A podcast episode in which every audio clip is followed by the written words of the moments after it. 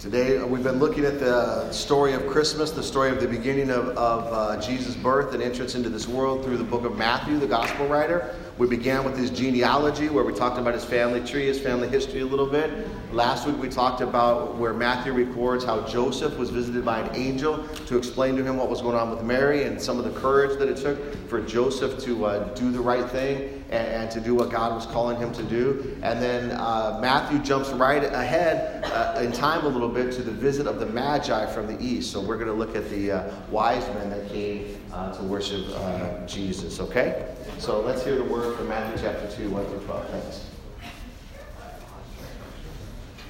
Now after now after Jesus was born in Bethlehem in Judea in the days of Herod the king, behold wise men from east came to Jerusalem, saying, Where is he who has been born king of the Jews?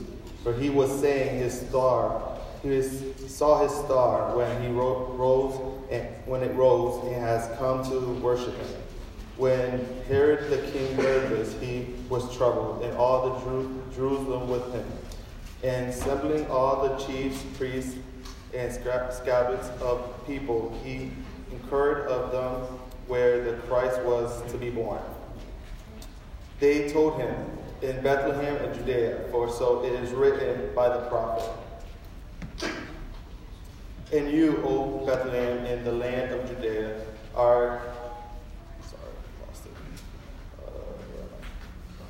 Uh, uh, land of Judea are by no means least, least among the rulers of Judea. For from you shall come a ruler who has who will shepherd my people Israel. Then Herod summoned up the wise men secretly and ascribed them from them that this time the star had appeared. And he sent them to Bethlehem, saying, Go and search diligently for the child, and when you have found him, bring me word, that I too may come to worship him. After listening to the kings, to the king, they went on their way. And behold, the star that they had been had seen when it rose went before them until it came to rest above the place where the child was. When they saw the star, they rejoiced exceedingly with great joy. And going into the house, they saw that child with Mary, his mother, and they fell down and worshipped him. Then, opening their treasure, treasures, they offered him gifts gold and frankincense sense, and myrrh. And being warned to the dream, dream not to return to the hair, to Herod, they departed to their own country by another way. Amen. Let us pray. Lord God, we thank you for your word this morning. We thank you for this narrative of worship around your coming into this world as a baby, as a small child. God, we pray that we would hear your voice today. We pray that your spirit would speak to us. Lord God, that you would change us, that you would transform us, Lord God. Lord, may we, like the wise men, come here to worship you, Lord God. Let that be the purpose and focus and vision of our life, God. We pray these things in Jesus' name. Amen. So the title of this message is We Have Come to Worship Him, just as the wise men have, as the wise men uh, came to worship. We have come to worship him, Jesus Christ. And I want to take a look. I just want to walk through this narrative with you this morning um, and talk about it for a little bit. So we see that this is the visit of the wise men. They're called the Magi in some versions. Um, later on in, in, church tradition, they became known as the kings. And many of you will know that we celebrate Three Kings Day in January. Uh, many people celebrate that. Now, it doesn't say in the narrative that there was exactly three. Uh, we assume that there's three because there was three gifts. So because you got three gifts and you got three props when you do this, you know, as a play, then you need three people carrying that. So there was three people that, you know, the three kings, they were called. But the Magi were indeed wise men. The Magi is where we get the word magician from. Uh, they probably weren't kings or rulers themselves, but probably people uh, who attended to the kings and the rulers. And is this scratchy for some reason? Oh, you know what? It came apart. Hallelujah. Praise the Lord. Something came off here. My fault. No, that doesn't look good. Hang on a second. That looked worse than I thought. Oh boy. It's one of those mornings. Praise the Lord. Praise God. Hallelujah. I'm telling you.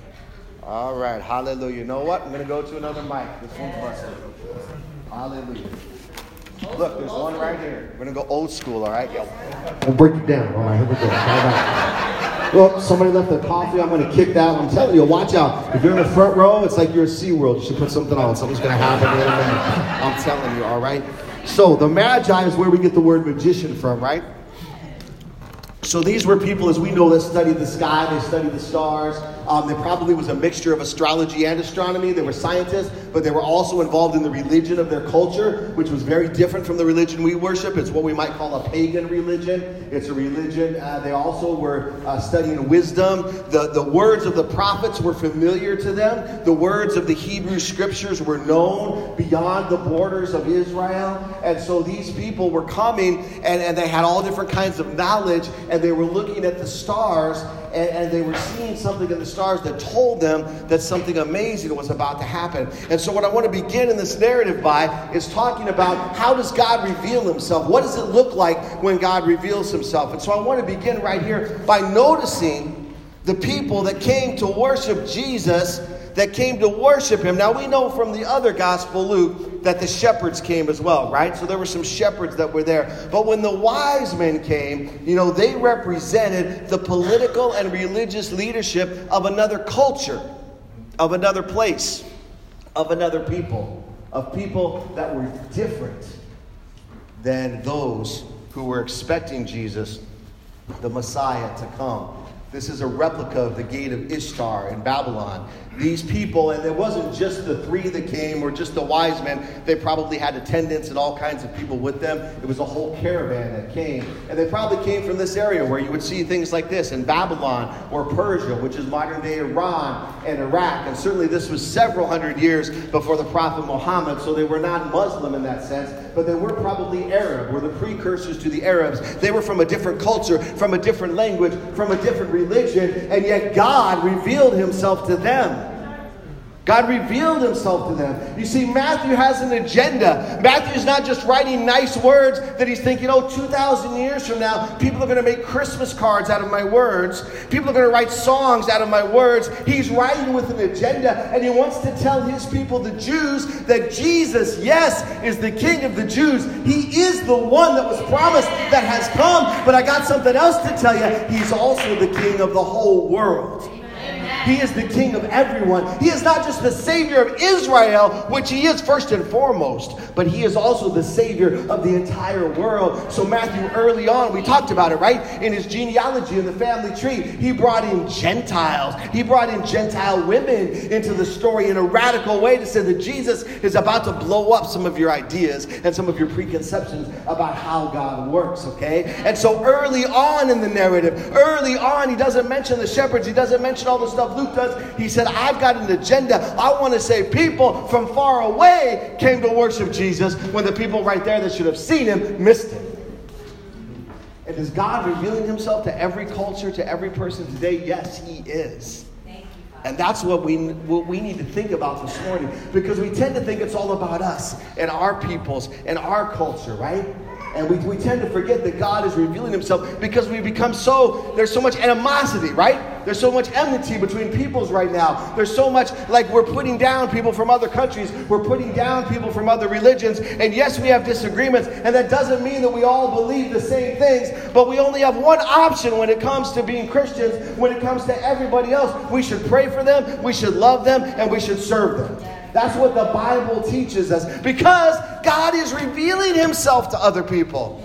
Have you thought about that this morning? Have you thought about because all we think about is, well, can I say Merry Christmas or do I have to say Happy Holidays? And we've got Hanukkah going on and Happy Kwanzaa, and we get all twisted up and tied up in that when the point is that God is revealing Himself to Jews, and God is revealing Himself to Muslims, and God is revealing Himself to people all over the world today because God is revealing Himself to those who are far away, who are seeking God, who are seeking truth, and God is revealed uniquely in Jesus Christ. In Jesus Christ. So Jesus Christ is being revealed to people from different religions, and Jesus Christ is being revealed to people from other cultures, and Jesus Christ is being revealed to people that are seeking Him. And the wise men were seeking, they were searching, they were looking in the skies for things that would tell them of what God was doing, things that would tell them of what God is going on. So, the first thing I want us to remember this morning is that God is revealing Himself in Jesus Christ to people all over the world, every nation, right? You know what I'm talking about? Every tongue, every tribe, every single person. God is revealing Himself to those who seek Him. Um, the second thing I wanted to look at, you know, is just the idea of the star, the star of Bethlehem, we call it, right? And we see that God reveals himself through the heavens. Now, there's a couple of different ideas about to what this star was, right?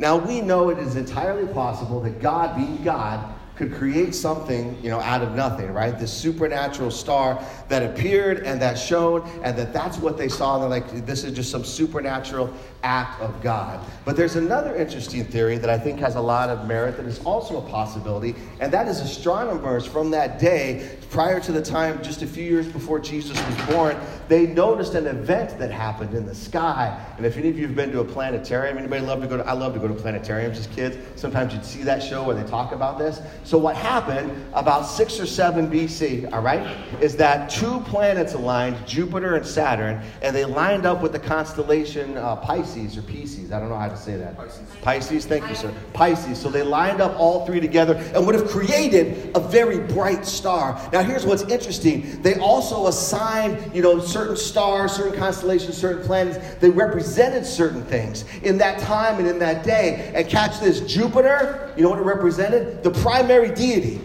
So Jupiter represented the primary deity of the culture, which for the Hebrews was God, which was Yahweh. So the primary deity, or in other words, God, is coming together with Saturn, and Saturn represented the Jews, okay? And Pisces represented Palestine. So if they were just reading the sky when that happened, they would have said, God is doing something among the Jews in Palestine that we haven't seen before. Amen? You see how God reveals himself? through what he has created? We know this is true. The Psalms say that the heavens declare the glory of God. The Psalms say that they speak forth the knowledge about God. The book of Romans says that we can see the attributes of God from what he has created. That God's invisible qualities can be seen through His creation. Amen. Do you know what I'm talking about? You can see God. God is revealed through what He has made, so that what we can't see about God can be revealed through what He has created, so that we can see it. So God is revealing himself through his creation, and God is revealing himself to the entire world. And we see in this instance that these wise men and whoever traveled with them, they came. They traveled a distance, probably took them seven or eight months to get there. You'll notice that it says that they came and visited Jesus where? Where did they visit Jesus? In his house. So it's nice to put the wise men with the shepherds in the nativity scene, right? But they didn't come at the same time. They came about a year and a half later, between a year and a year and a half. So Jesus is a little toddler, right? Jesus is, is probably like you, sitting there on the lap, right? Jesus is about that size, right? And they come to the house to worship him because it took them a while to get there, okay? And the point I want us to reflect upon is to think about this. What are we seeking, right? What are you looking for this morning? What are you seeking in your life? Because I see that those who are seeking God, those who are seeking purpose and meaning in life, those who are seeking truth, they will find it. And I believe and I stand here and proclaim every Sunday that God is revealed through Jesus Christ. That by coming to glorify Jesus Christ, which is our mission statement, that we come to recognize that Jesus Christ is God, believing in his power and his presence, right? And that Jesus Christ, as we've talked about, is the wisdom of God. We talked about that this fall. If you're seeking wisdom, you seek Jesus Christ. If you're seeking life, seek Jesus Christ. If you're seeking healing, seek Jesus Christ. But what are you looking for? What is the purpose of your life? What are you seeking this morning? Because it's easy to give an answer, but what's really in our heart? What are we truly seeking? Matthew goes on to record the words of Jesus when he began teaching. He said, Listen, if you seek, you will find. If you ask, it will be given to you. If you knock on the door, it will be opened. But how many of us live our Christian lives and we don't believe it? Well, God's not opening any doors. I'm not finding anything. I'm asking for things that I'm not getting in. Where is your faith? Where is it in your heart? Jesus has said it.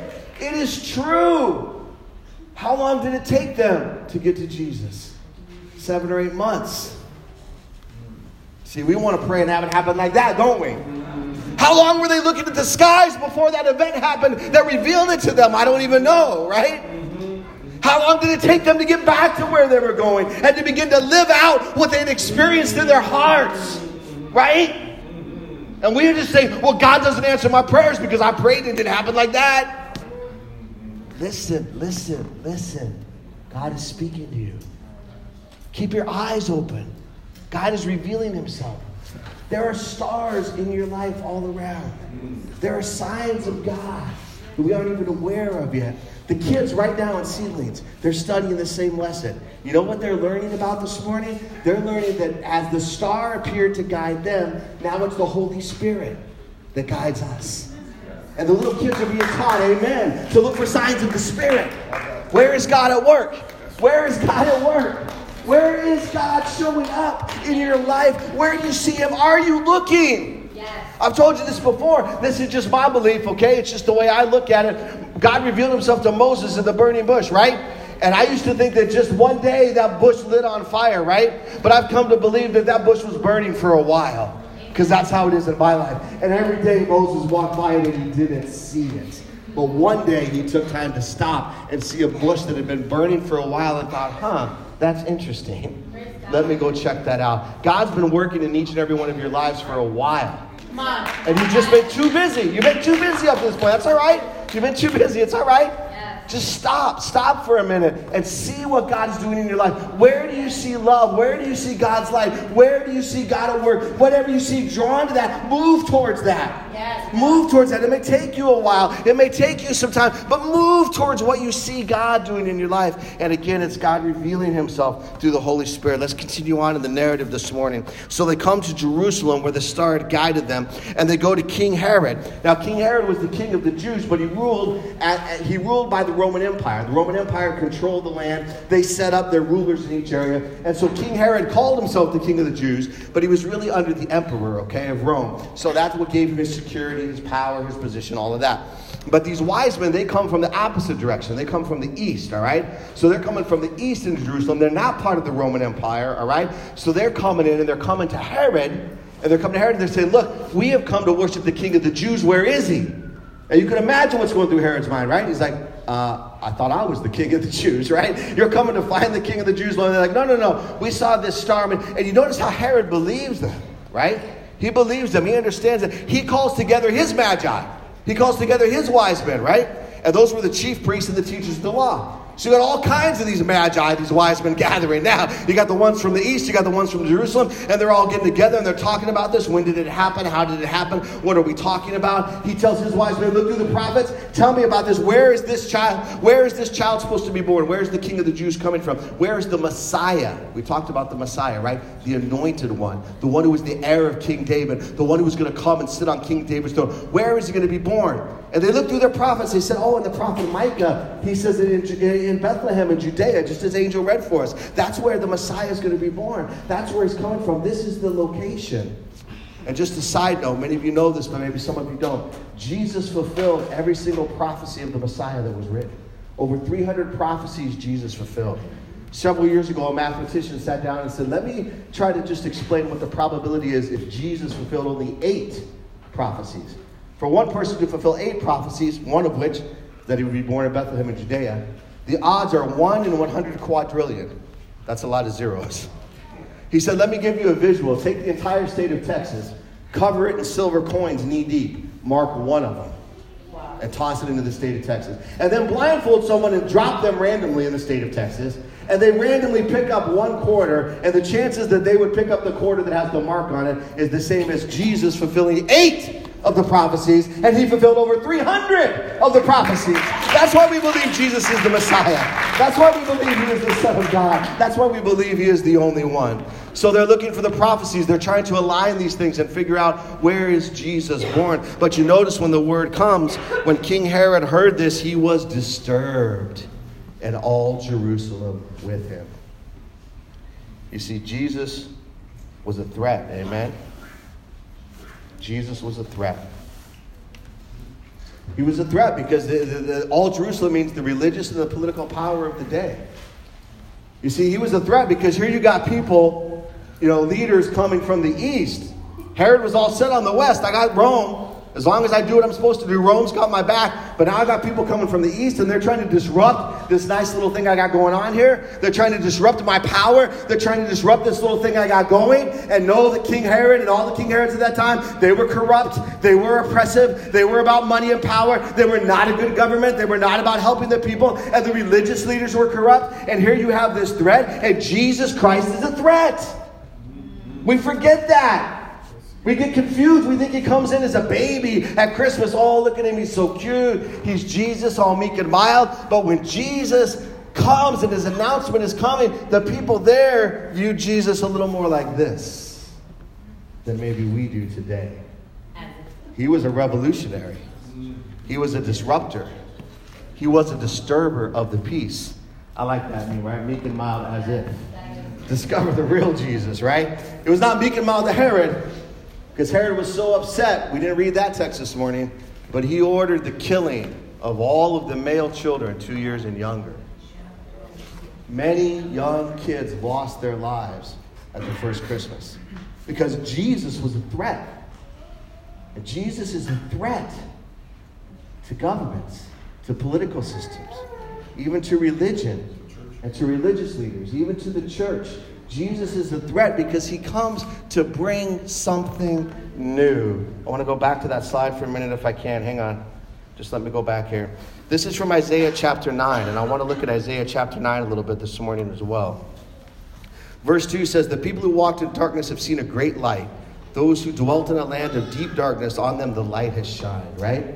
That's what the star represented. The star represented Jesus Christ. And Jesus Christ represents the light that shines in the world, especially on those living in darkness. Okay? But the problem is when people are living in darkness, the light threatens them, right? People don't like the light when they're living in darkness. They don't like the truth when they're trying to live their lie. Do you know what I'm talking about? People don't like the truth when they're trying to live their lie. And so don't worry when people get upset with you. Don't worry when people come against you because if you're speaking the truth, they're just coming against you because they don't want their lie exposed. They don't want to come out of the darkness into the light. But that's what Jesus did. And for a whole bunch of people, it was good news. But for other people, it wasn't so good news. Listen to what the prophet Isaiah goes on to say in Isaiah. He goes on to say in verse 4, he says that, For as in Midian's defeat, you have, been, you, have, you have shattered the yoke that burdened the people, the bar across their shoulders, the rod of the oppressor. Every warrior's boot used in battle and every garment rolled in blood will be destined for burning and will be fuel for the fire. He said that when the Messiah comes, Israel will rejoice because they will be set free. And there will be no more oppression, and there will be an end to war. That's why Jesus is a threat. Because those who deal in oppression and those who deal in war and those who deal in evil, they, they're the ones who are threatened by Jesus. Because when Jesus comes, when the Messiah comes, there will be an end to all of that. Praise the Lord. Praise the Lord. How many of you know that there will be an end? How many of you know that Jesus signals the beginning of the end? And though it may seem like it's taking a long time, rest assured that Jesus' kingdom has come and that it is being worked out. And that we need to understand that we, when, when we participate in his kingdom, what we do is we participate in the end to oppression, in the end to injustice in the end to all of the things that are not of God. For the next verse in Isaiah is one we all know so well For unto us a child is born. He said, in other words, to end this oppression, to end this war, to end foreign occupation for the nation of Israel, this is how I'm going to do it, God says. I'm going to give you a child. Unto us a son is given. I'm going to give you my son. And catch this the government will be on his shoulder. Yes. What government? The government. Any government. Whether it's the Roman Empire, whether it's Jerusalem, whether it's the government of Iran or Iraq where the wise men came from, whether it's the government of the United States or the government of any other country, Jesus Christ has all of the government on his shoulder because he is the King of Kings. And he is above all governments. And yet, whew, political people are threatened by Jesus. Religious people are threatened by Jesus. And his name shall be called Wonderful Counselor. Don't you love that? Here you are in a room with all of these counselors, the Magi from the east, all of Herod's people, all of these wise counselors have gathered, and what they're looking at is the one who's coming that is the wonderful counselor. He is the everlasting Father, meaning that he is one with God. And again, to my point that I'm developing here, he is the Prince of Peace. He brings peace to the earth. Amen. And then it continues on of the greatness of his government and his peace, right? We're talking about something that's not in this world. We're not talking about our government. We're not talking about peace treaties that we make. We're talking about of Jesus Christ, of his government, and of his peace, there will be no end. He will reign forever and ever. Hallelujah, hallelujah. Come on, sing it with me. Forever and ever. Hallelujah, hallelujah. Right? That's what we sing at Christmas. That's what we sing at Christmas. This is not just something that we play at, this is something that has eternal significance for the entire history of the world. He will reign on David's throne and over his kingdom, establishing and upholding it with what? Justice and righteousness. Hallelujah. I mean, I grew up in a tradition where we always want to talk about forgiveness is from Jesus alone. Salvation is from Jesus alone. Healing is from Jesus alone. Restoration is from Jesus alone. And yet, somehow, as a Christian, in my pursuit of justice and righteousness in this world, I've forgotten that Jesus Christ has a justice and a righteousness that belong to Him alone. And my only hope for this world is Jesus Christ. I'm just here to tell you. It doesn't mean I doesn't don't nobody stop what you're doing. If you believe in it, you would work even harder. If you're someone who's working for justice in whatever job or role you're in, you don't stop because Jesus is the only hope. You work harder. You work more because you know you have the power of Jesus behind you. You have the power of God. You have the hope to carry on when it feels like nothing's happening, nothing's changing.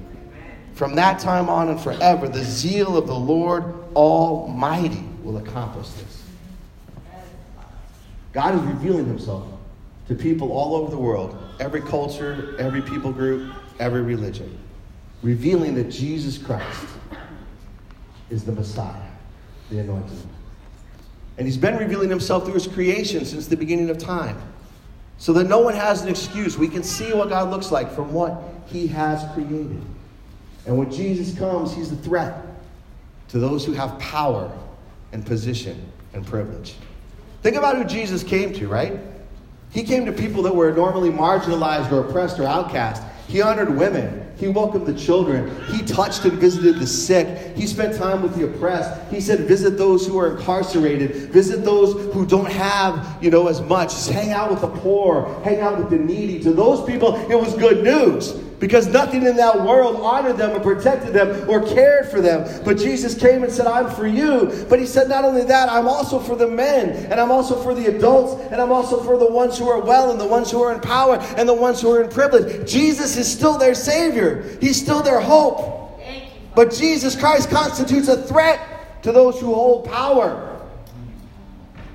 I'm telling you, some of you, I can feel it. Some of you, this is starting to sink in. You understand what I'm talking about? Jesus Christ is a threat to politicians. And I'm not just talking about politics in our country. I'll turn the light on myself. Jesus is a threat to ministers of the gospel. Amen. If we're more concerned about our power and our position than we are about worshiping Jesus Christ. That's right. Amen. So, what does Herod do? What does Herod do? Amen. Well, we, well, we see in this that Herod, Herod pretends that he wants to worship, right? So he says, okay, I want you guys to go down to Bethlehem, find out where this, this you know, king of the Jews is, the Messiah, and then come back and tell me so that I too can go and worship him. Yes. So that I too can go and worship. He acts like he's going to worship. And that really struck me as I, as I prepared for this message because I thought there are people who pretend to worship God. There are people who act like they want to worship God. There are people who will even come to church, but what reason are they coming, right? We have all kinds of people who will say amen and hallelujah. But do they have, if I can coin this phrase, a spirit of Herod? Is there a spirit of Herod in our churches? Of people who say they want to worship God, but they got something else going on in their heart.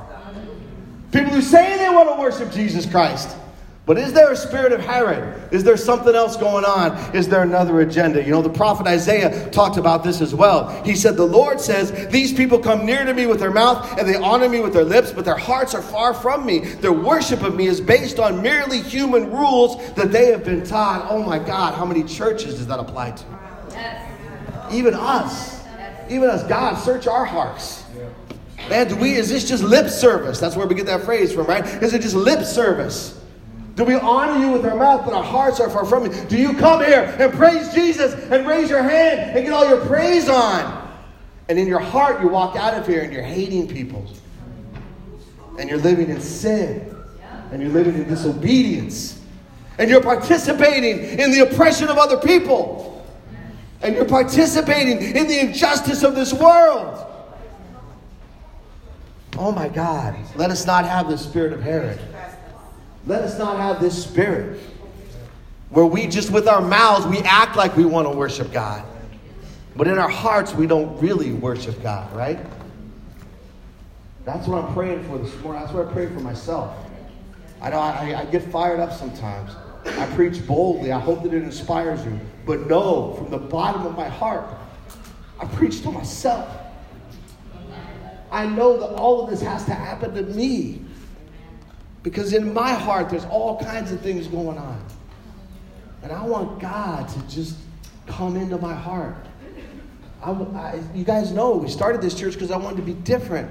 But not just different to be cool, but to be different in a way that we can worship God. In a place where the people that come from other cultures, where the Magi come, and I'm going to call you Magi. A bunch of you are some wise men and women here this morning, right? Where Magi can come in and say, you know, instead of feeling out of place because I'm from a different culture, a different background, I feel like I have a place here because it's around Jesus Christ. He's the center around you. That's what's amazing. Jesus Christ came into the world, and it's like the center of everything, right? We mark our calendars by it. The center of all history, the center of all religious thought, the center of everything revolves around Jesus Christ. He becomes the point on which everything spins, and we realize that even the Bible says He was the Word that was in the beginning, and when He spoke, He spoke it into existence. And when he came, he initiated God's kingdom here on earth that's continuing to swirl and to grow and to expand until he comes again and there's a new heaven and a new earth. Hallelujah. It's all about Jesus Christ from beginning to middle to end and what he is doing in this world and in our lives. So, what does true worship look like? Let's talk about that as we wrap up this morning. So Herod represents what, what true worship isn't. You know, he represents that acting like you're going to worship, but not really in your heart. You're not there. What does true worship look like? Well, I think that we look at it from the wise men, how they came and how they worshiped. Right. So let's take a look at that as we close this morning. Let's look at three things they did that that exemplify what true worship is about. Okay. First of all, it says that when they came to the place where the star led them, when they came to the house, when they knocked on the door and they saw the baby Jesus and they saw his mother Mary, it says that they were overjoyed, that they were filled with exceedingly great joy. And the first thing we need to know is that true worship involves joy. Amen? True, that's why when you come to Hartford City Church, we will clap, we will praise, we will sing, we will dance because joy fills our heart. Amen? There must be joy in it. And joy is not the absence of sorrow. Joy is not the absence of pain. Joy is not even the absence of anger because those things are real and those things exist in our lives, sometimes in abundance. Let me speak to you a word of encouragement this morning. Do you have a lot of pain in your life right now? Yes. Is there a lot of sadness in your life right now? Is there a lot of anger welling up in you in your life right now? Know that what joy is, is joy is not the absence of that. Joy is not the denial of that but rather joy is something that comes and sits in the middle of it and says, you know what? All of this is going on, but God. I still have God in my life. I still believe in what God is going to do. And though it may take a while, Though it may take a while, this is how Christians have said it since Jesus Christ came. Though my sorrow may last for the night, I know that joy comes in the morning. Amen. I know it. And though the night seems long, I know that it's often darkest right before the dawn. I know that when the night changes today, it changes at midnight, right? And when midnight happens, that's in the middle of the night. We don't see the light yet, but we know it's changed. One day is gone, the new day has come. Even though it's still dark, we know it's come because the clock has struck midnight. And we know that eventually, because it struck midnight, that in the wee hours of the morning, that sun will rise and that dawn will come. And that's how God works in our life. He says, I will change it even in the middle of the night. Because the morning is coming. And you will see it coming. And you will know a light has shined in the darkness. A light has dawned, the prophet Isaiah said. And people living in darkness have seen it. They've seen it. It does become visible. Whew. You know where I think some people are stuck? They're stuck at 3 a.m. They're stuck at 3 a.m., right? And at 3 a.m., they said, Well, I prayed three hours ago that things would change, right? And God told me there was a change, and God told me He would make all things new, but I don't see it yet because it's 3 a.m. So therefore, God must not be real. God didn't hear my prayer. I'm not going to follow God anymore because that doesn't work for me. That doesn't work for me. You know why? Because it's still 3 a.m. You haven't held on long enough to get to 5 a.m. or to 6 a.m. or whenever that sun comes up. Because I don't know. You know me, I, I sleep through those hours. Somebody told me those hours exist, but I sleep right through them. Praise the Lord. Sun wakes up for me about 8, 9. If it's 10, it's a good day. Hallelujah. But for too many people, it's 3 a.m. and they're stuck. Not believing in God, not trusting in God, not thinking anything is going to happen. You know what time it is right now in our country? It's 2 a.m. And people are stuck. It's dark. There's all this stuff going on. There's all this killing. There's all this oppression. There's all this injustice. And I say, yes, you're right. It's 2 a.m. And it's dark. But Jesus promised me that the light is coming. Jesus promised me that the Son, the Son of God, is going to rise with healing in his. Hallelujah. I know it. I know it. And so we come together to worship him, amen? We come together to, to hold each other's hand. Let's do that. Let's hold each other's hands because it is scary. It is scary. Let's hold each other's hands and say, you know what? Let's pray. Let's pray for the dawn to come. Let's pray for the light to come. You notice they bowed down before him, right? They bowed down before him. And at this point, I think it's interesting to note who was there? Mary and Joseph, right? But you notice they focused on Jesus. They didn't worship Mary, they didn't worship Joseph. They focused on Jesus. All of a sudden, when they worshiped the child, Jesus was the whole center and focus of their attention. And they bowed down. You know why they bowed down? Because that's what you do to show your obedience and respect and honor to the king, right? And so, if we're going to worship God, we need to bow our knee. And I'm not talking about just coming and doing it in church. I'm talking about submitting to the will of God in every area of our lives. To bow our knee every morning and to realize that God is God and we need to follow what He says. We need to bow our knees to God. That's how we worship God. Amen. So we worship God with joy in our hearts. We worship God when we bow down and obey Him. And finally, the point that we all know, the point we've all been waiting for, they brought the gifts, right?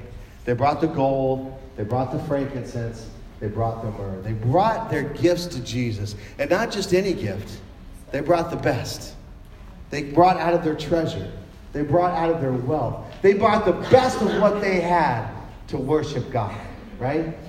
And that is true worship as well. When we bring our best, not our leftovers, not our extra, but when we bring our best. And what am I talking about? You're like, oh, there he goes. The pastor's talking about money now, right? We got to bring our best to God. Yes, I am.